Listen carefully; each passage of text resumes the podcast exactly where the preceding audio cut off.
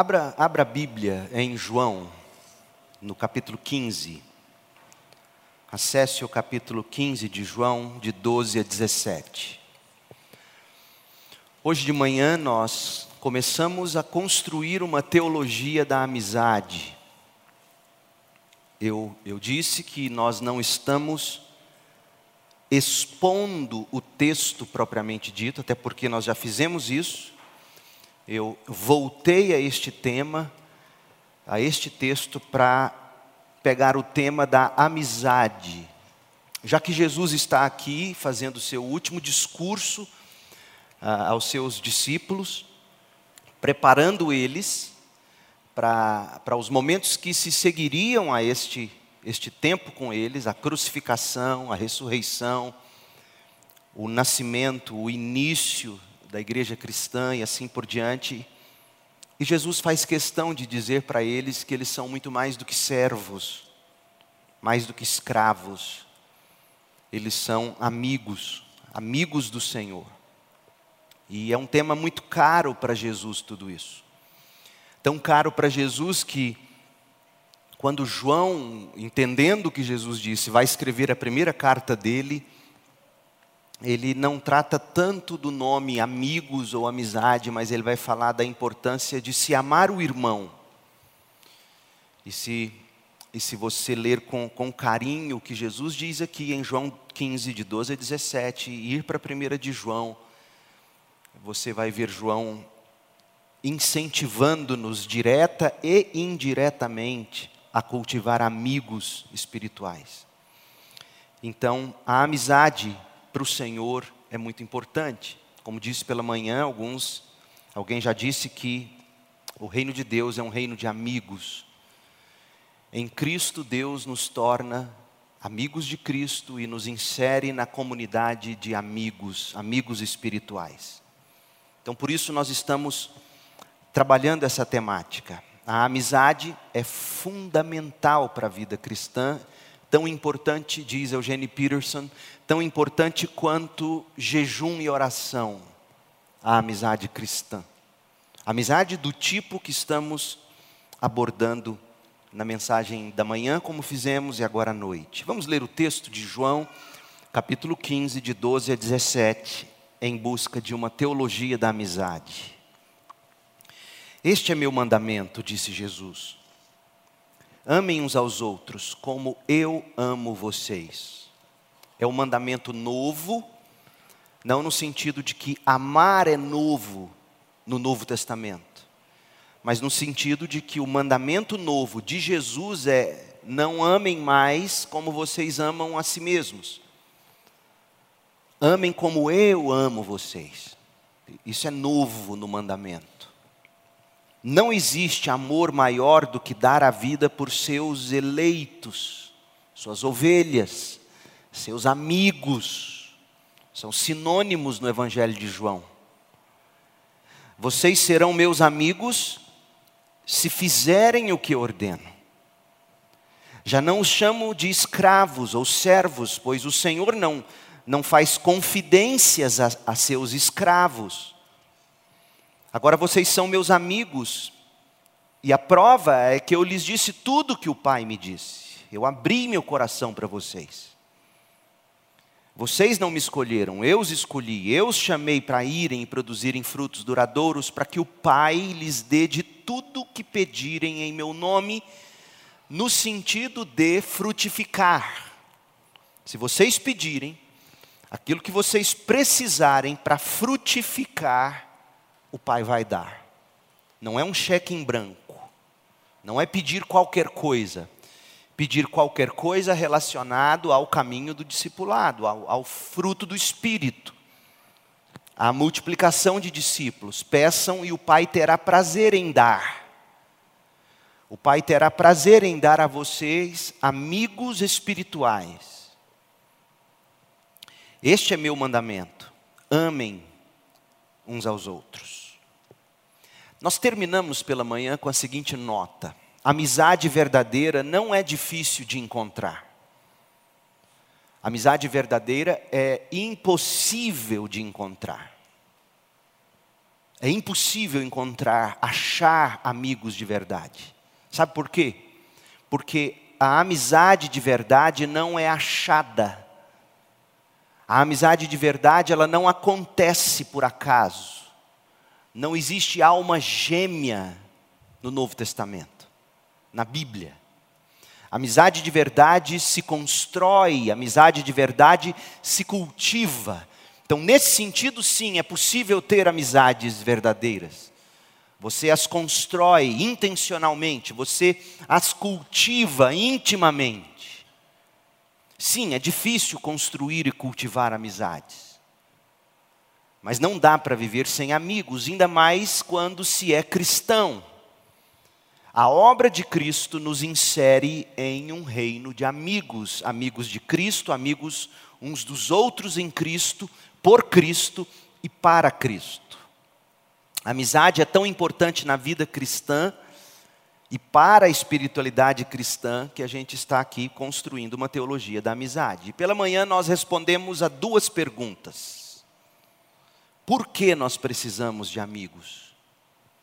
Foi a primeira pergunta. E nós precisamos de amigos porque nós somos humanos e vimos outras coisas.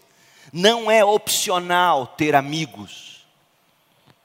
E também nós visualizamos algumas das características da boa amizade, dos bons amigos. Aí nós respondemos a pergunta número dois: quem são os bons amigos? Nós vamos agora responder três perguntas. Primeira, quais são os fundamentos da boa amizade?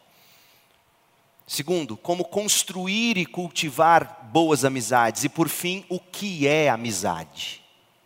O que é amigo? Então nós vamos ver princípios, prática e propósito nessa teologia da amizade. Pergunta então de número 3, já que pela manhã a 1 e a 2 foram respondidas. De número 3, qual é o fundamento da boa amizade? Nós já vimos, nós precisamos de amigos e nós também já vimos quem são os bons amigos. Mas como é que a gente constrói? Sobre o que nós fundamentamos essa boa amizade? Dito de outro modo, em que se escoram os bons amigos? No que se apoiam as boas amizades. Nós somos tentados a achar que boas amizades são sustentadas ou se apoiam sobre interesses comuns. Sim, há esse elemento, mas essa não é a fundação das boas amizades. A boa amizade, o bom amigo, se escora na obra de Cristo.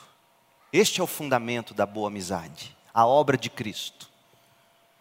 Porque, gente, o que Cristo fez por nós, e como Cristo fez o que fez por nós, ao nos tornar seus amigos, a obra de Cristo, o que ele fez e como ele fez para nos tornar seus amigos, tanto nos capacita, como nos comissiona na amizade.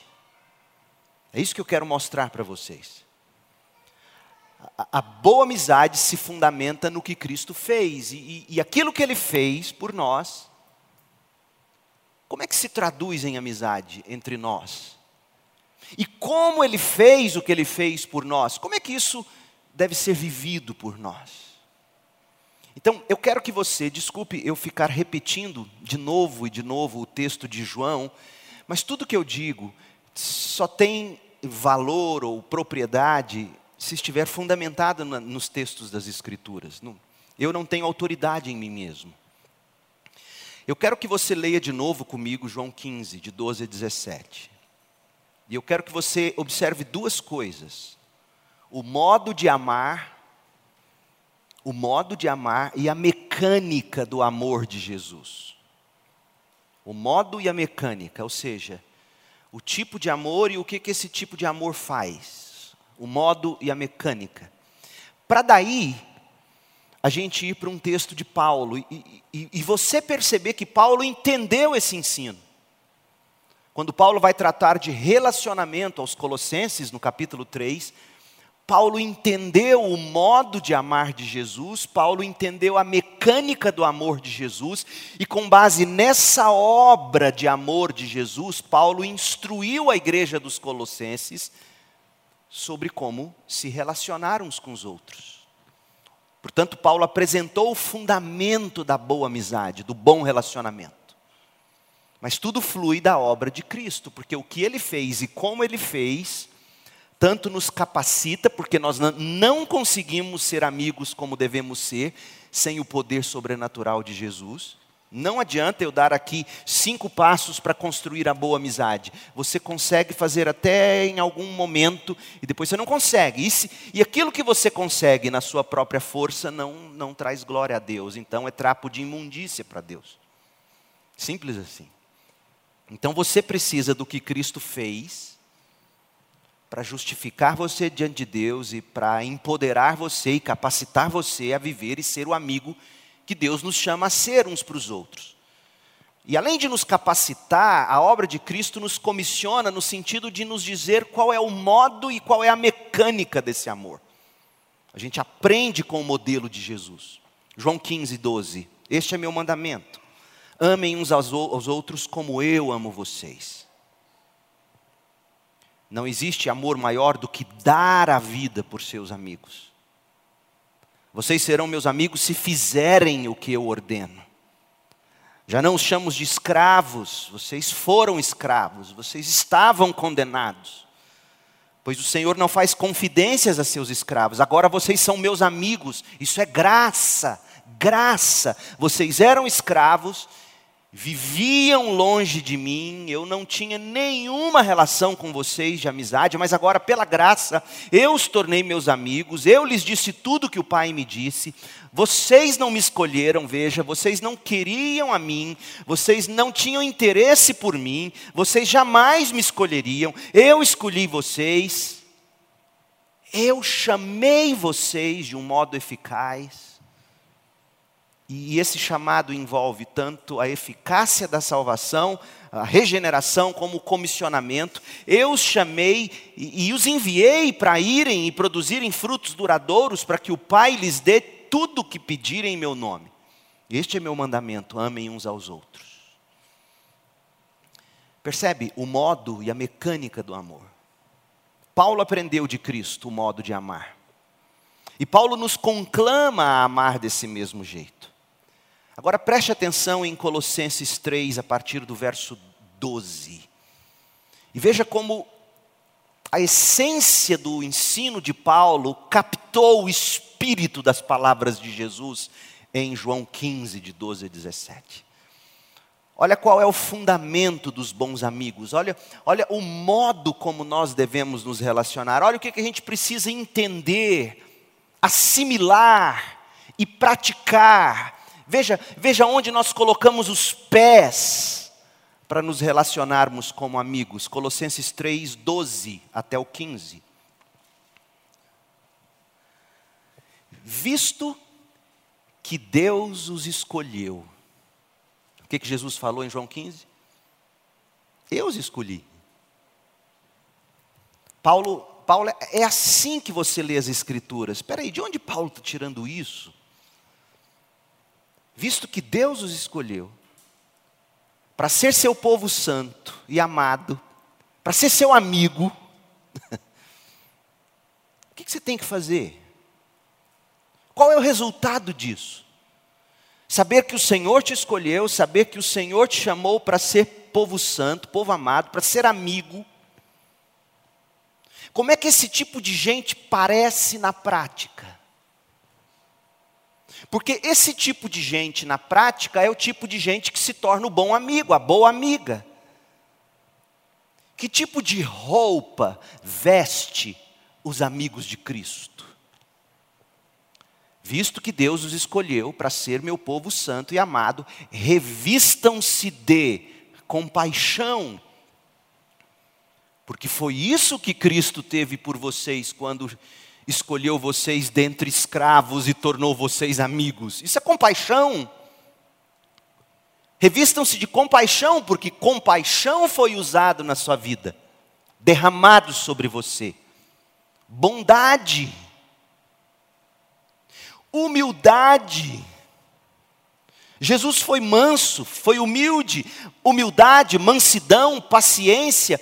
Paulo diz: olha, tudo isso é o que deve ser e como deve parecer os que se tornaram amigos de Jesus, porque Jesus foi assim. Ele agiu com compaixão, ele agiu com bondade, ele agiu com humildade. Imagine você a humildade do Filho eterno de Deus no jardim do Getsemane, dizendo: Gente, minha alma está profundamente angustiada, orem comigo. Isso é humildade. O soberano do universo dizendo: Minha alma está angustiada até a morte, orem comigo.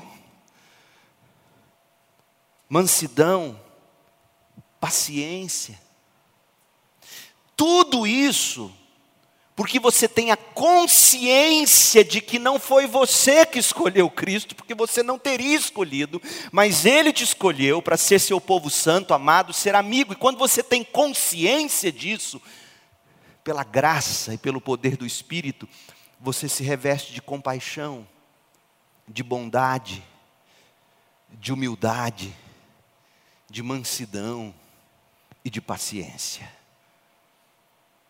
Sejam compreensivos uns com os outros e perdoem quem os ofender. Por quê? Veja se nas amizades a gente não precisa ser assim. Para se construir e se cultivar amizade, casamento não vive sem isso aqui. Para você, você tem que ser compreensivo. Você tem que perdoar as ofensas. Lembrem-se de que o Senhor os perdoou. Veja, Paulo remete a nossa, quando você está com raiva de alguém. Imagina você, eu, eu chegar diante do hospital, como eu cheguei na sexta-feira, e um médico jovem, talvez ainda estudante, de residente ainda, não sei, viu o caso do Samuel, olhou, consultou os cirurgiões e, e falou assim: não, nós não temos nada o que fazer, nós não vamos atender seu filho. Procure outro pronto-socorro. O velho homem quis enfrentar aquele menino. Eu quis ser grosso com ele. E imediatamente eu fui compreensivo, pensei, outro dia meu filho estava considerando ser médico, fazer medicina. Poderia ser ele. Me lembrei na hora do Vinícius, membro da nossa igreja, na hora, não sei porquê, me veio o Vinícius recém-formado em medicina, eu falei, poderia ser o Vinícius aqui atendendo e dizendo isso para mim. E na hora, meu coração se encheu de compaixão, bondade, humildade, mansidão e paciência. É assim que a gente vive. Sejam compreensivos uns com os outros. Perdoem quem os ofende. Saí dali daquele pronto-socorro, me agachei na rampa do hospital e a única coisa que me veio à mente foi: Deus, o Senhor viu Ismael, o filho de Agar, veja o meu filho. E ele viu. Eu não precisei gritar, eu não precisei brigar, eu não precisei dizer você sabe com quem você está falando, eu não precisei dizer eu vou processar esse hospital, não precisei fazer nada disso. Sejam pacientes. Como? Quando você se lembra de que o Senhor te perdoou. E você também tem que perdoar. Acima de tudo, revista-se do amor que une todos nós em perfeita harmonia, o amor que nos une em Cristo em amizade. Veja, Paulo entendeu o espírito de João 15. e permitam que a paz de Cristo governe o seu coração. Pois, como membros do mesmo corpo, como amigos que somos do mesmo amigo, vocês são chamados a viver em paz. A paz que governa o coração não é a paz, ah, eu me sinto paz, vou fazer isso. Não, tipo assim, nutra no seu coração paz no que depender de vós, tenham paz com todos. É paz com o próximo, é paz com o amigo que te ofende, com o cônjuge que te contraria ou te trai. É paz diante de um sistema que é injusto, cheio de pecados. Pais, os filhos de Deus são chamados à pacificação e sejam sempre agradecidos. Veja, leia de novo e de novo Colossenses 3, de 12 a 15, à luz de João 15, 12 a 17. Paulo entendeu o Espírito. Esse é o fundamento da boa amizade, a obra de Cristo, o que Cristo fez por nós. Esse é o fundamento do bom casamento, esse é o fundamento da boa irmandade na congregação, na vida da igreja. Esse é o fundamento. De novo e de novo, eu ser remetido por mim mesmo ao que Cristo fez por mim, tendo me escolhido, tendo derramado graça, tendo me feito amigo e outrora eu era escravo. De novo e de novo, eu lembrando de onde eu vim e entendendo que foi graça, esse é o fundamento. Bons amigos se constroem assim. Veja, não acontece por acaso. E como é triste olhar para a igreja de Jesus, a nossa igreja deve ter isso, não que eu saiba de casos especiais, porque nós somos humanos.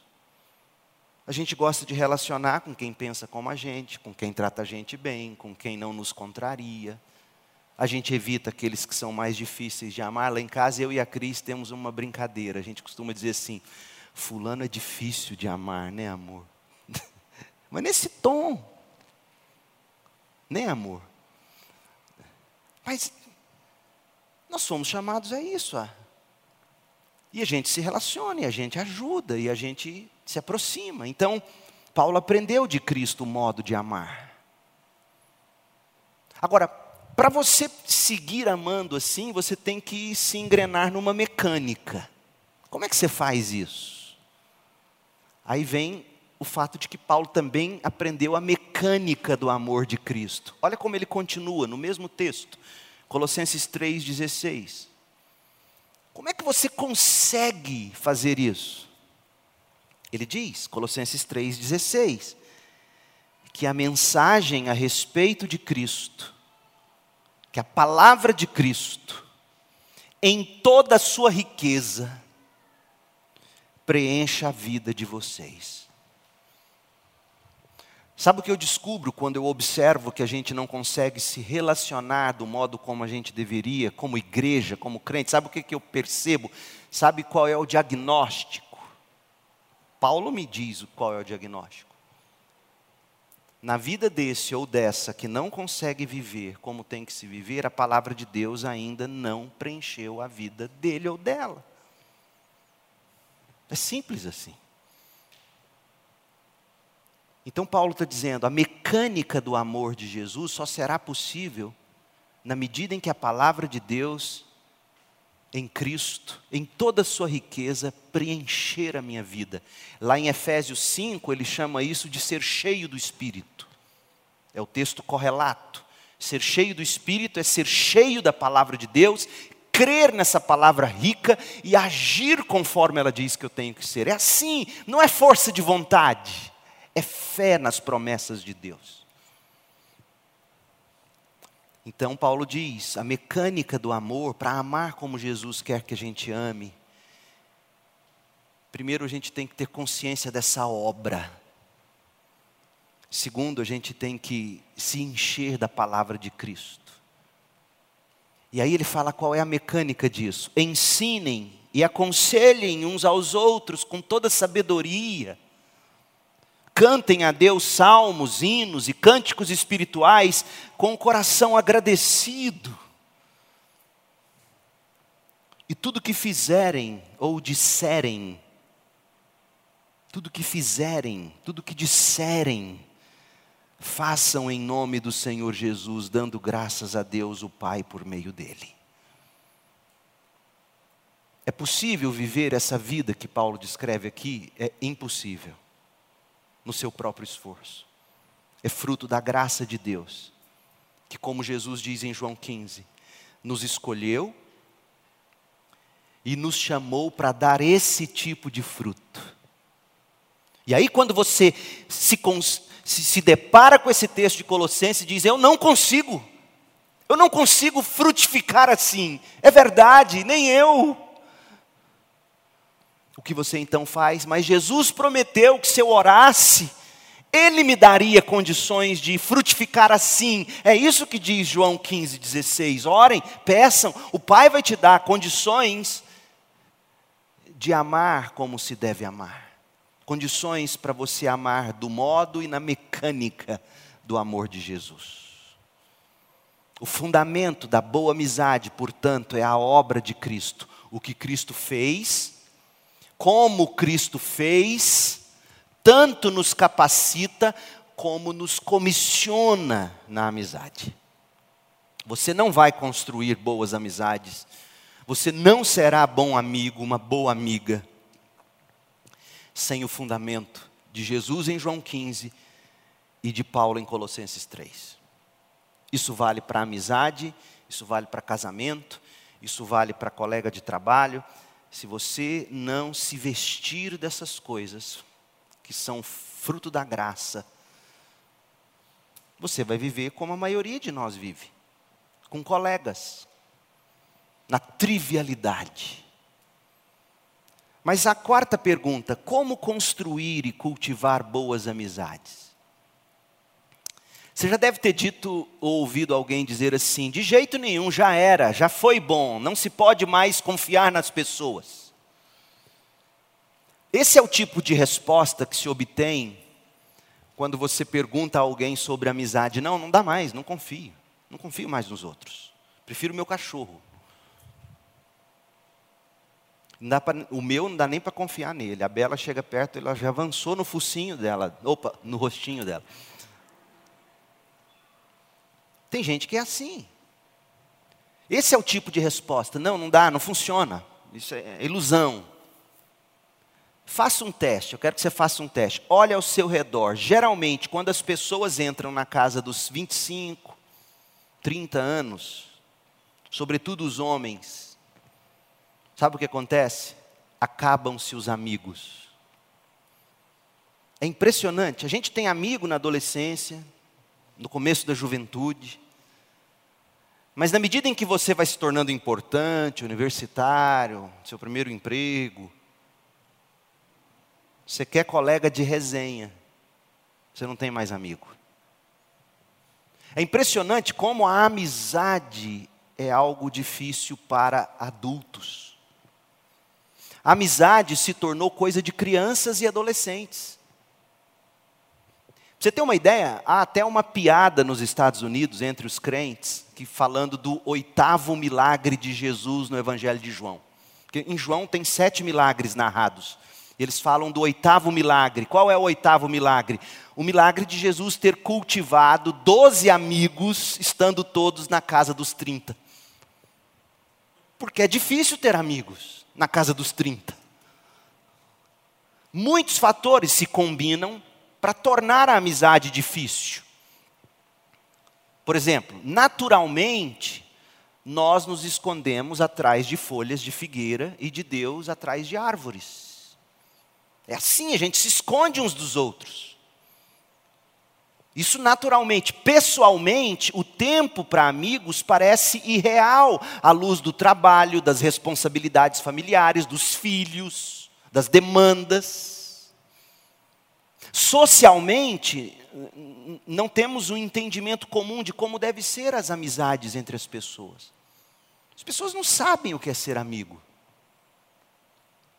Culturalmente, nós nos encontramos cada vez mais digitalizados, conectados, mais assim do que pessoalmente ou profundamente envolvidos. Então, nós perdemos a visão de uma amizade sólida e calorosa, cara a cara, lado a lado. Mulher gosta de relacionar olho no olho. Homem gosta de relacionar lado a lado, andando, ombro no ombro. E, e, mas como nós vimos, Deus nos criou para mais do que a superficialidade. Ele nos fez a sua imagem, a imagem de um Deus trino que existe no amor comum. Vimos isso de manhã. Portanto, a amizade, ela não é um acessório, ela não é um opcional. A amizade, como vimos, é uma necessidade existencial, relacional, e nós glorificamos a Deus desfrutando dele e refletindo o amor dele uns com os outros em amizade. Então eu quero te dar agora cinco passos, para quem gosta deles, passos concretos de como cultivar amizades mais profundas. Primeiro, estabeleça ritmos para os seus relacionamentos. Sem ritmos na vida da gente, sem disciplina, ritmadas, as prioridades importantes não são realizadas. Por exemplo, você tem que ler a Bíblia. Se você não botar isso na sua agenda, você vai acordar, não vai ler a Bíblia e adivinha, não vai sobrar tempo. Você não vai ler a Bíblia durante o dia. Então, tudo que é importante para você tem que entrar num ritmo. Você precisa estabelecer ritmos, criar padrões ter consciência de que na sua agenda semanal há de haver espaço para amigos, não resenhas, é diferente. Amigos, relacionamentos intencionais, relacionamentos discipuladores, como veremos. Você precisa melhorar a alimentação, você cria um novo ritmo, você se reeduca alimentarmente falando. Você precisa de exercício, você cria um outro ritmo e você então começa a fazer exercícios. Então, deixe-me fazer uma proposta para cultivar amizades. Inclua amizades na sua programação. Torne as amizades parte integrante da sua agenda. Por exemplo, estabeleça um ritmo regular, café da manhã, uma vez por semana, com um amigo. Um almoço, um lanche, uma atividade juntos. Dedique uma refeição a cada semana, digamos, café da manhã de segunda, jantar de quinta, uma caminhada aos sábados, um pedal aos sábados, domingo não, Deus fura a bicicleta de quem pedala no domingo, fura o pneu, quando ele não cai, não quebra a cabeça não vai para o Hugo. Então, Estabeleça isso, coloque, coloque na sua agenda um tempo para compartilhamento. Planeje se encontrar para passear, para passar tempo junto. Digamos um final de semana a cada ano, com aqueles amigos chegados. Enfim, o importante é vocês buscarem em Deus criatividade e estabelecer ritmo para os seus relacionamentos. Agora, Casados principalmente. Homem com homem, mulher com mulher. Né?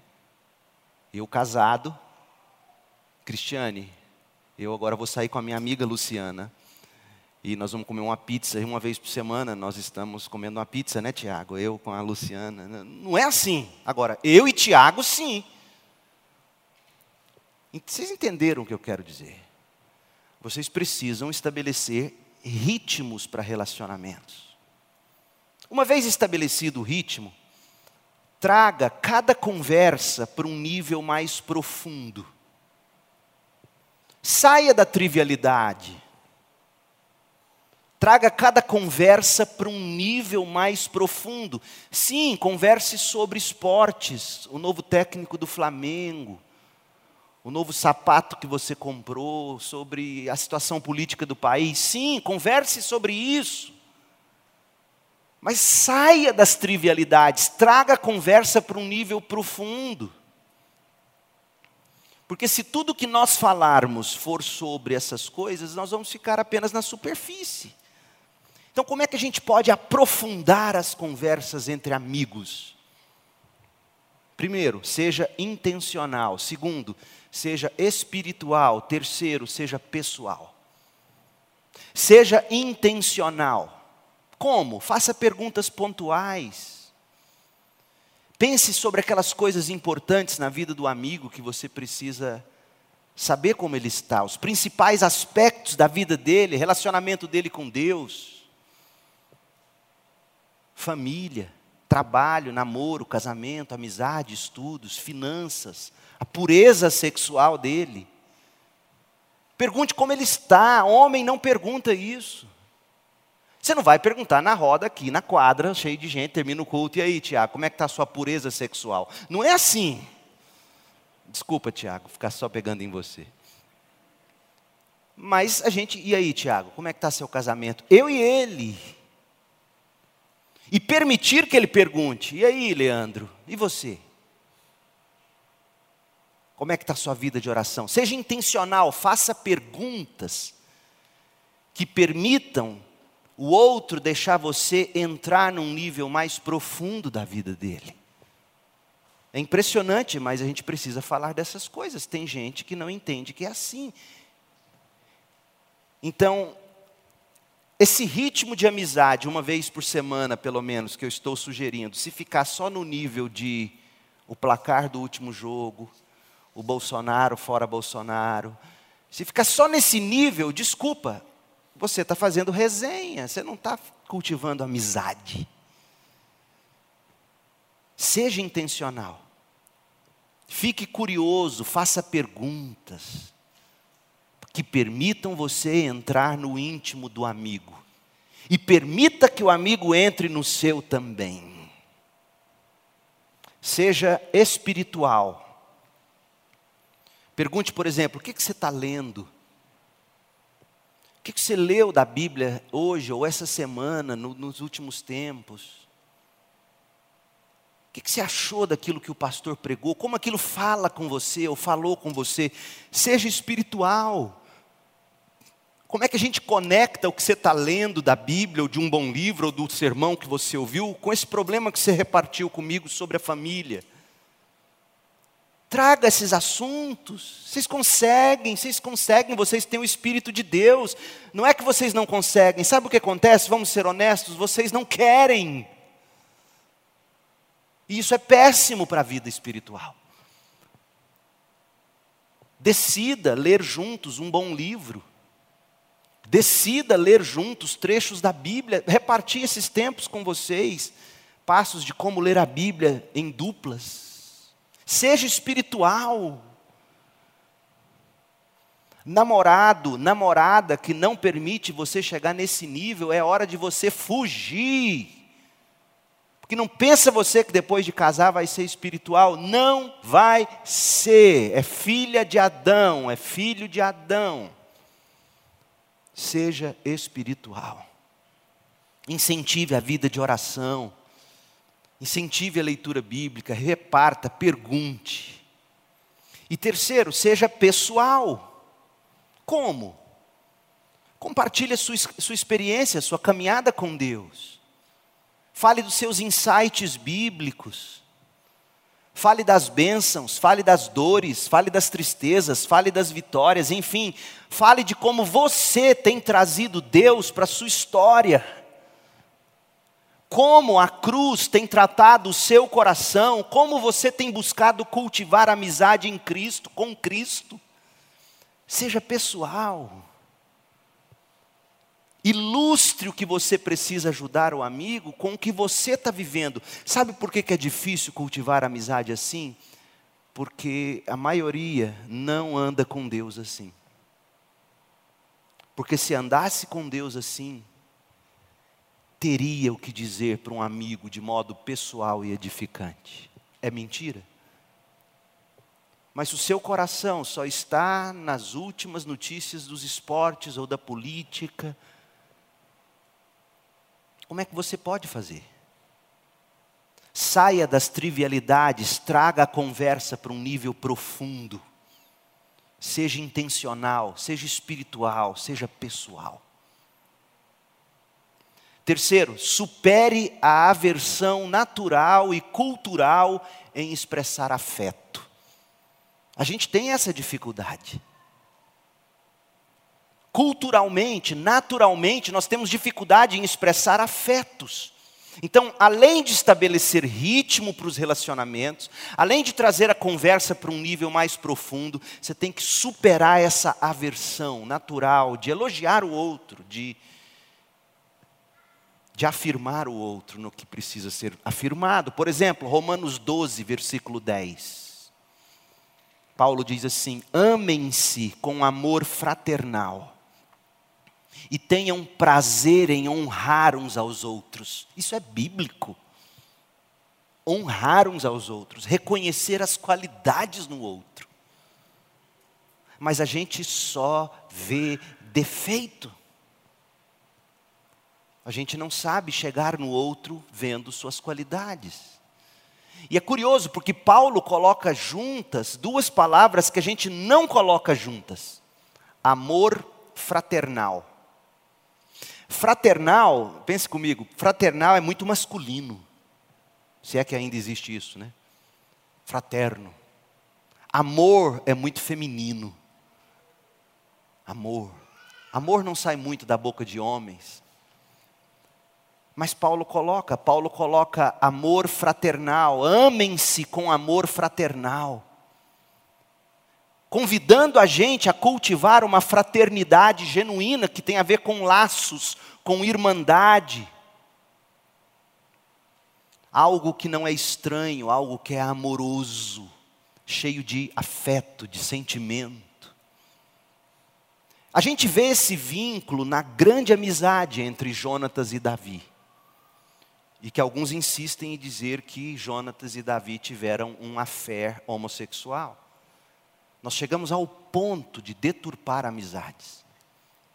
E você vai ver que esse amor fraternal de que Paulo fala em Romanos 12, 10, existia entre Jonatas e Davi. 1 Samuel 18, 1, leia lá. 1 Samuel 18, 1. Depois que Davi terminou de falar com Saul, formou-se de imediato um forte laço de amizade entre ele, ou seja, fraternidade entre ele e Jonatas, filho do rei, por causa do amor que Jonatas tinha por Davi. Amor fraternal, existia isso entre Davi e Jonatas. E o que teria sido de Davi naquele momento da vida dele sem o grande amigo Jonatas? O homem, segundo o coração de Deus, precisou de Jonatas, cheio de amor fraternal. Nós vemos esse mesmo vínculo entre Paulo e os presbíteros de Éfeso, em Atos 20, 37. É impressionante aqui uma palavra a nós, pastores, nós temos dificuldades em nutrir amizades com ovelhas, com liderança da igreja. E olha o que Paulo faz, olha como acontece. Paulo era um homem de amor fraternal nas suas relações. Atos 20, 37. Todos choraram, eles estavam se despedindo, Paulo, dos presbíteros. Todos choraram muito enquanto se despediam de Paulo com abraços e beijos. Ósculo Santo. O que mais os entristeceu foi Paulo ter dito que nunca mais o veriam. Olha que coisa linda. Não é que ficaram tristes porque nunca mais ouviriam Paulo pregar. Nunca mais veriam o rosto desse amigo amoroso e fraterno. Então eles acompanharam Paulo até o navio. Expressar afeto é desconfortável para nós hoje. Sobretudo porque nossa cultura lentamente vem transformando ou mesmo abolindo a compreensão de masculinidade e feminilidade. Em vez de combinar força e ternura, e ver que isso é bom no, no, sexo masculino, no homem, o que as pessoas fazem é chamando a masculinidade de musculosa, agressiva, misógina. Nossa cultura também sexualizou o amor. E a nossa cultura faz com que a afeição entre as pessoas se torne a fé, casos, sexo. Nós temos que ser amigos, é possível ser amigos. Nós, nós devemos construir uma maneira melhor, a gente tem que superar a versão natural e cultural em expressar afeto, amor fraternal. Em quarto lugar, oxigene suas amizades com afirmação, com honra. Oxigene as amizades com afirmação. A amizade precisa de oxigenação. Ora, o que, que acontece quando falta o oxigênio? A gente vai se tornando lento, letárgico e morre asfixiado. E é assim que os relacionamentos ficam sem alguma afirmação. Pode ser por ausência de alguma afirmação que alguns dos seus relacionamentos estejam pálidos, fracos, cansados. Afirmação é oxigênio relacional e uma das ferramentas mais poderosas para se cultivar a verdadeira amizade é Romanos 12, 10, que nós já lemos e diz: tenham prazer em honrar uns aos outros, encontre alegria em honrar o outro. Elogiar o outro pelas qualidades, não é ficar com veneninho, com, com piada sarcástica, com, com apunhaladas. Não, podemos fazer assim. Nós não somos chamados a isso, nós somos chamados a honrar, mas a nossa cultura ela é tão depravada pelo pecado que a gente não consegue honrar o outro, a gente denigre. A gente quando honra, honra com sarcasmo fazendo piadinha. O ser humano acha difícil dar e receber honra e afirmação. E a princípio é desconfortável dizer a alguém pelo que você agradece a Deus quando pensa na vida dele ou dela. Mas é só no começo. Depois a gente supera as hesitações iniciais e a gente começa a cultivar essa cultura de incentivo ao redor. É igual coceira, basta começar, é possível sim florescer e oxigenar amizades com afirmação. Elogie, reconheça. E por fim, cultive ou convide amigos para o que você já está fazendo. Porque uma das coisas que a gente diz como desculpa para não cultivar a amizade, que a gente diz: não, eu não tenho tempo. Que tal então você chamar o amigo para aquilo que você já faz? Digamos, você é um casal jovem com filhos pequenos, você tem que ir para o parque com seus filhos, digamos, fazer um piquenique. Se você não faz isso, tem algo errado, você tem que fazer alguma atividade. Que tal você chamar outro casal com filhos e fazer o mesmo? Você não está mudando sua rotina.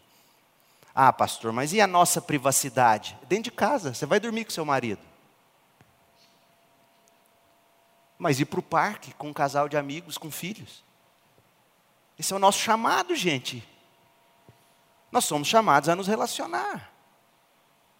Chame um amigo para um pedal, chame um amigo para um negócio que você já faz. Eu fui trocar o carro essa semana na oficina de um irmão da nossa igreja e eu sei que eles estão construindo no fundo. E eu só não fiz isso porque o Samuel adoeceu e enfim, foi horrível essa semana. Mas eu sei que eles estão no lote do lado construindo, e ele tem um sócio que não é crente. E no meio da conversa eu soube, ouvi eles dizendo. Tiago virou para o sócio e falou: Ó, depois das 18 horas, nós vamos lá para o lote, cavar buraco, para pôr o muro. E eu falei: tá aí, eu vou. Vou para casa, troco de roupa e vou furar buraco com eles. Foi quando o telefone tocou e eu tive que acudir o Samuel essa semana. Primeiro, que eu adoro esse tipo de coisa. Segundo, que eu ia estar com eles. Eu ia criar relacionamentos.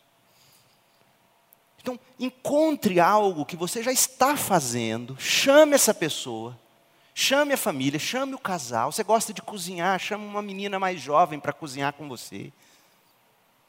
Vai ensinar ela. Não, mas eu tenho que ter o meu tempo, meu tempo para mim. Deus te salvou para não ter tempo só para você. Ele fala isso, Paulo fala isso em 2 Coríntios 5. Sim, é óbvio que você tem que ter um momento. Eu, por exemplo, adoro caminhar com muitos dos jovens da igreja. E tem um dia, talvez, quando, né, em que eu falo, não, hoje de fato eu quero ficar sozinho para ouvir meu John Piper. Tem os dias disso, mas na maioria das vezes eu consigo andar com eles falando sobre o que eu ouvi do John Piper na última caminhada, meu Deus do céu. E isso faz parte. Você então pode convidar amigos para aquilo que você já está fazendo, ou você pode se oferecer para entrar na vida do amigo, para aquilo que ele está fazendo e você gosta de fazer e quer ajudá-lo. Não é difícil, gente assistir um jogo junto, não tem problema. Assiste um jogo uma vez por semana, se for o caso, termina o jogo, desliga a TV E aí cai para um nível mais profundo. E aí, bacana o jogo, mas como é que foi? Como é que foi sua leitura da Bíblia? Como é que você está com Deus? Primeiro o cara vai regalar o olho e falar: o que, que esse cara está falando? Mas e daí? Mas é possível. Vai para a academia. Esses dias o Luiz César me levou para malhar com ele. O que, que eu fiquei fazendo? Botando manilha para ele, tirando manilha para ele. É assim que faz. O Vinícius estava junto, fez umas barras. Fiquei filmando, não dou conta de fazer nem duas. Eu filmo e fico dando risada com eles. É assim, a gente caminha juntos. A Cris e eu, desde nossa vida de recém-casados nos Estados Unidos, o maior prazer que a gente tinha era receber os alunos internacionais como nós, e os, e os gringos também na nossa casa. E ela cozinhava para eles, e eles, na maioria, solteiros, e eles viam o que é a vida de casal na nossa vida. Isso era tão prazeroso. E como é triste saber que muitas de vocês, meninas, não gostam de receber visita porque suja sua casa, seu sofá, seu tapete.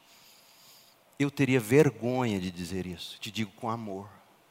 Isso não é cristão. Não é cristão. Você tem que receber gente. A Bíblia diz que o pastor tem que ser hospitaleiro. Está vendo? Então é do pastor, não. Por que, que ele tem que ser hospitaleiro? Porque ele tem que modelar o que todo crente tem que ser: hospitaleiro. É isso que a gente tem que fazer. Está precisando dar uma faxina geral na casa? Chama a amiga. Amiga, eu estou precisando faxinar a casa, me ajuda. Semana que vem é lá na sua.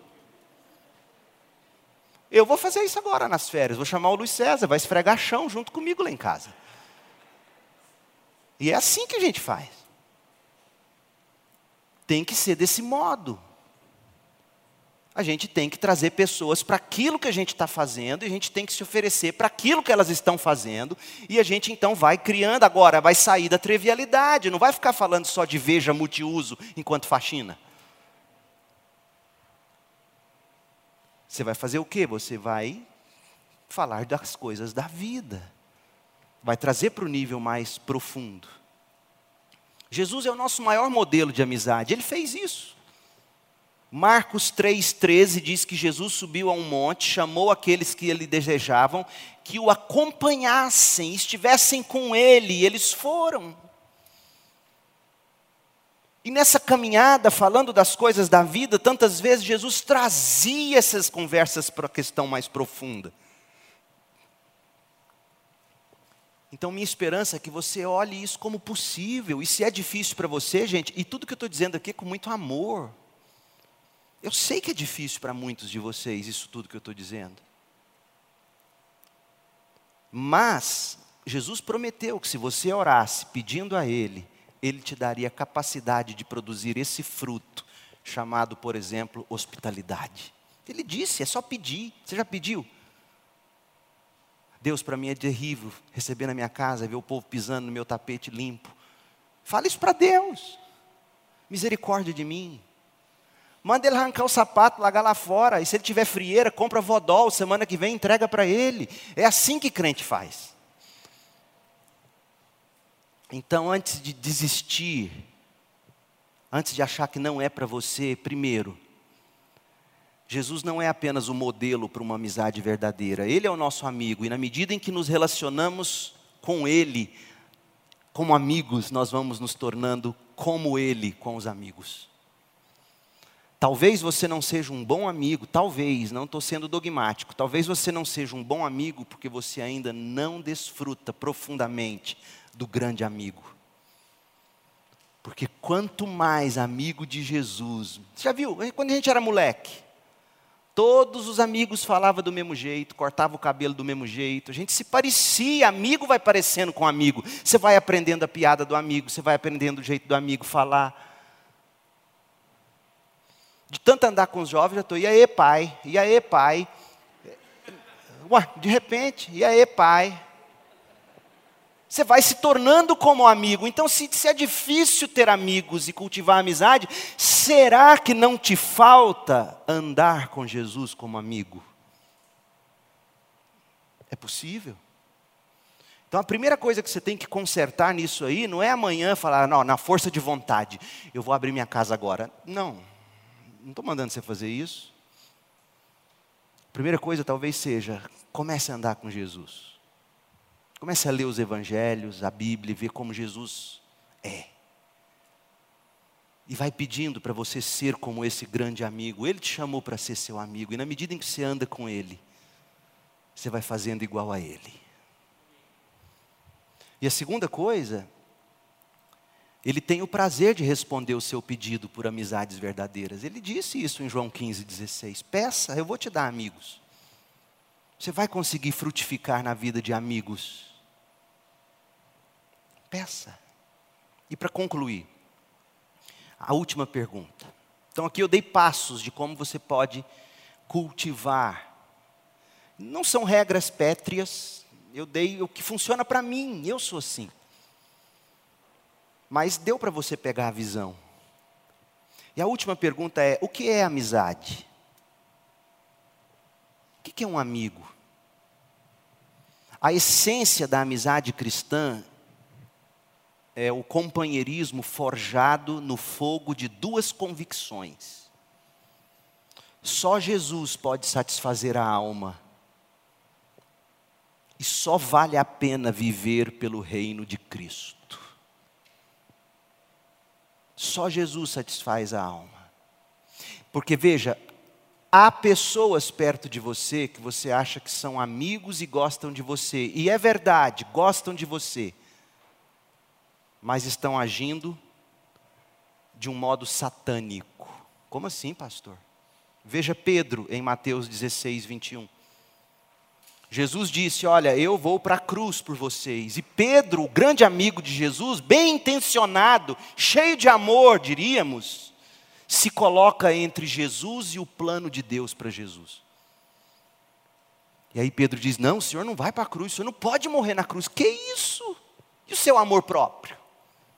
Você tem que gostar de você mesmo, Jesus. Esse povo não quer saber de você, não. O que, que Jesus virou para esse amigo? para trás de mim, Satanás.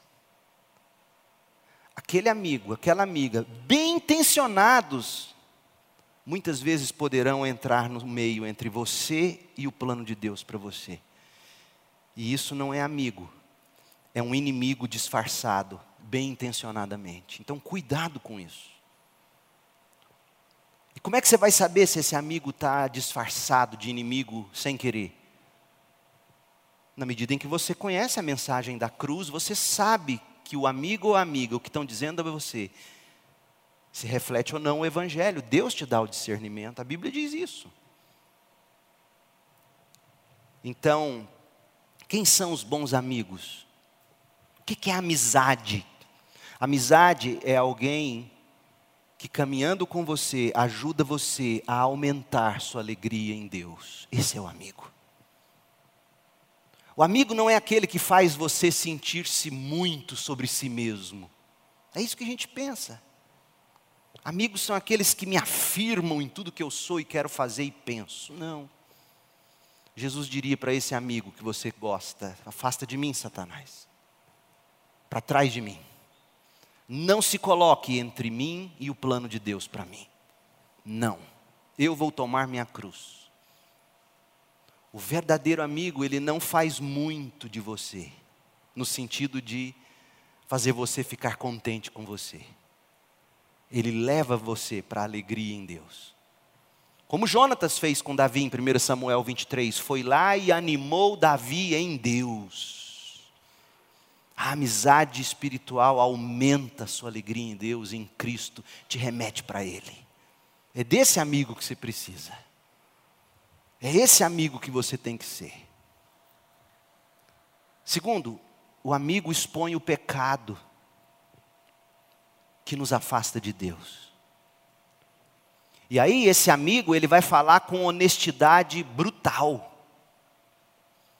Como Jesus diz em Mateus 18,15: se um irmão pecar contra você, fale com ele em particular, chama a atenção dele para o erro. Se ele ouvir, você terá recuperado seu irmão. O amigo faz isso, chama a atenção dele. Mas faz isso com terna compaixão. Gálatas 6:1. Irmãos, se alguém for vencido por algum pecado, vocês que são guiados pelo Espírito, devem com mansidão ajudá-lo a voltar ao caminho certo, e cada um cuide para não ser tentado. Esse é o amigo. O amigo, ele revela seus pecados, porque ele conhece você.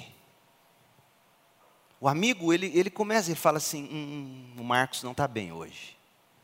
O Leandro não está bem. Mas é curioso, a gente foge desses amigos.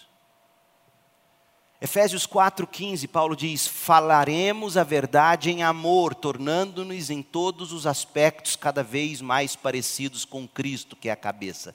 Sabe por que, que a amizade com Jesus é difícil? Porque Ele fala para nós que é pecado, não é? Ele fala para nós: está errado, Leandro, Aí a gente não quer essa amizade íntima com Jesus. Se a gente não quer com Jesus, a gente vai querer com um amigo que nos chama para Jesus? De jeito nenhum. Veja como a amizade é essencial na vida cristã, meu povo. Amizade que te leva para a alegria em Deus, amizade que te confronta com graça nos seus pecados, nos seus erros que ajuda você em todos os sentidos. Olha para você e vê, a sua saúde não está boa. Eu percebo pelas suas palavras que você está mais ácido ou mais ácida, mais sem esperança. O que está acontecendo? Não, amiga, você está tão bem, seu cabelo está ótimo. E a gente fica nesse nível de cabelo ótimo. Está parecendo que está lavando shampoo, o cabelo com shampoo de laranja, está um bagaço. E a pessoa está dizendo, está tudo bom. Mas a gente tem que ir assim, construindo uns aos outros. Terceiro, verdadeiros amigos nos encorajam a obedecer a Deus. Como vimos hoje de manhã, a gente pensa maneiras de como motivar uns aos outros a prática do amor e das boas obras. Quarto lugar, verdadeiros amigos nos levam a Deus em nossa fraqueza. Lembra dos, dos amigos do paralítico que não conseguia andar? O que, que eles fizeram? Pegaram e levaram eles, ele mesmo, nos braços e está aqui Jesus. Esse é nosso amigo. Ele não conseguiria chegar aqui. E ele precisa de você. Está aqui o nosso amigo. Faça algo por ele. Esse é o amigo que você precisa. Esse é o amigo que você tem que ser. Como é que você leva esse amigo a Jesus? Você ouve ele falar das fraquezas, e quando ele não quer falar, você vê, e ao identificar, você o ajuda. Você então procura atendê-lo nas necessidades dele, e você procura exortá-lo, encorajá-lo, simplesmente estar tá ali, dar algo para ele. E por fim, verdadeiros amigos nos amam para a glória de Deus. Você ama um amigo, quer vocês comam, quer vocês bebam, quer vocês façam qualquer coisa, 1 Coríntios 10, 31, façam para a glória de Deus. Então você é amigo para a glória de Deus e você quer que esse amigo desfrute da glória de Deus. E não apenas se sentir bem. Ah, como é bom ficar do lado do fulano. Fulano me faz sentir bem sobre mim mesmo. Hum, isso é pedra de tropeço. Mas o amigo, que quando deixa você, te deixa com a sensação de você estar tá mais com Deus. E você nem lembra mais do amigo. É Deus, é Cristo, o grande amigo. Esse é o amigo que a gente tem que ser. Então, quando Cristo nos salva, Cristo nos insere num reino de amigos. Ele mesmo se torna o nosso grande amigo. E na medida que nos relacionamos com esse grande amigo, nós vamos nos tornando como ele. E aí nos tornamos os tipos de amigos que temos que ser uns para os outros.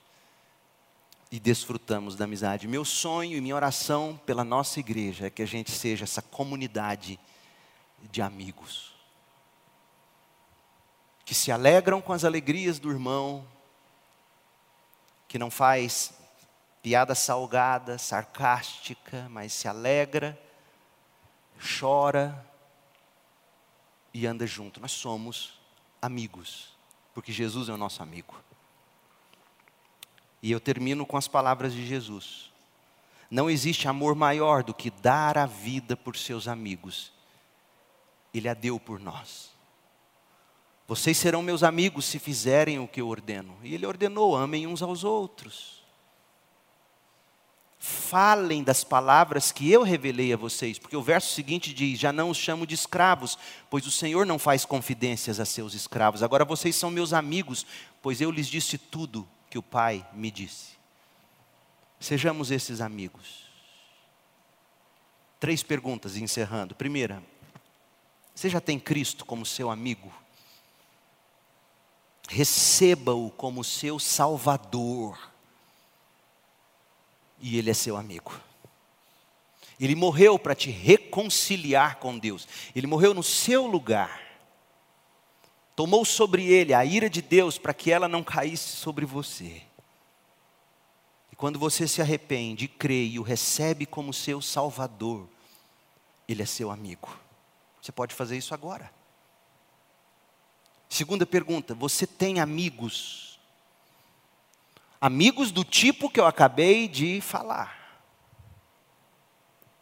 Então recorra a um amigo, construa amizades, peça a Deus amigos assim, queira ser amigo assim. E a última pergunta: você é amigo de alguém? Porque tem gente que só fica, ah, eu não tenho amigos. Você já tentou ser amiga de alguém? Eu acho que todos nós temos muita tarefa para casa essa semana, depois do que Jesus nos ensina na palavra dele.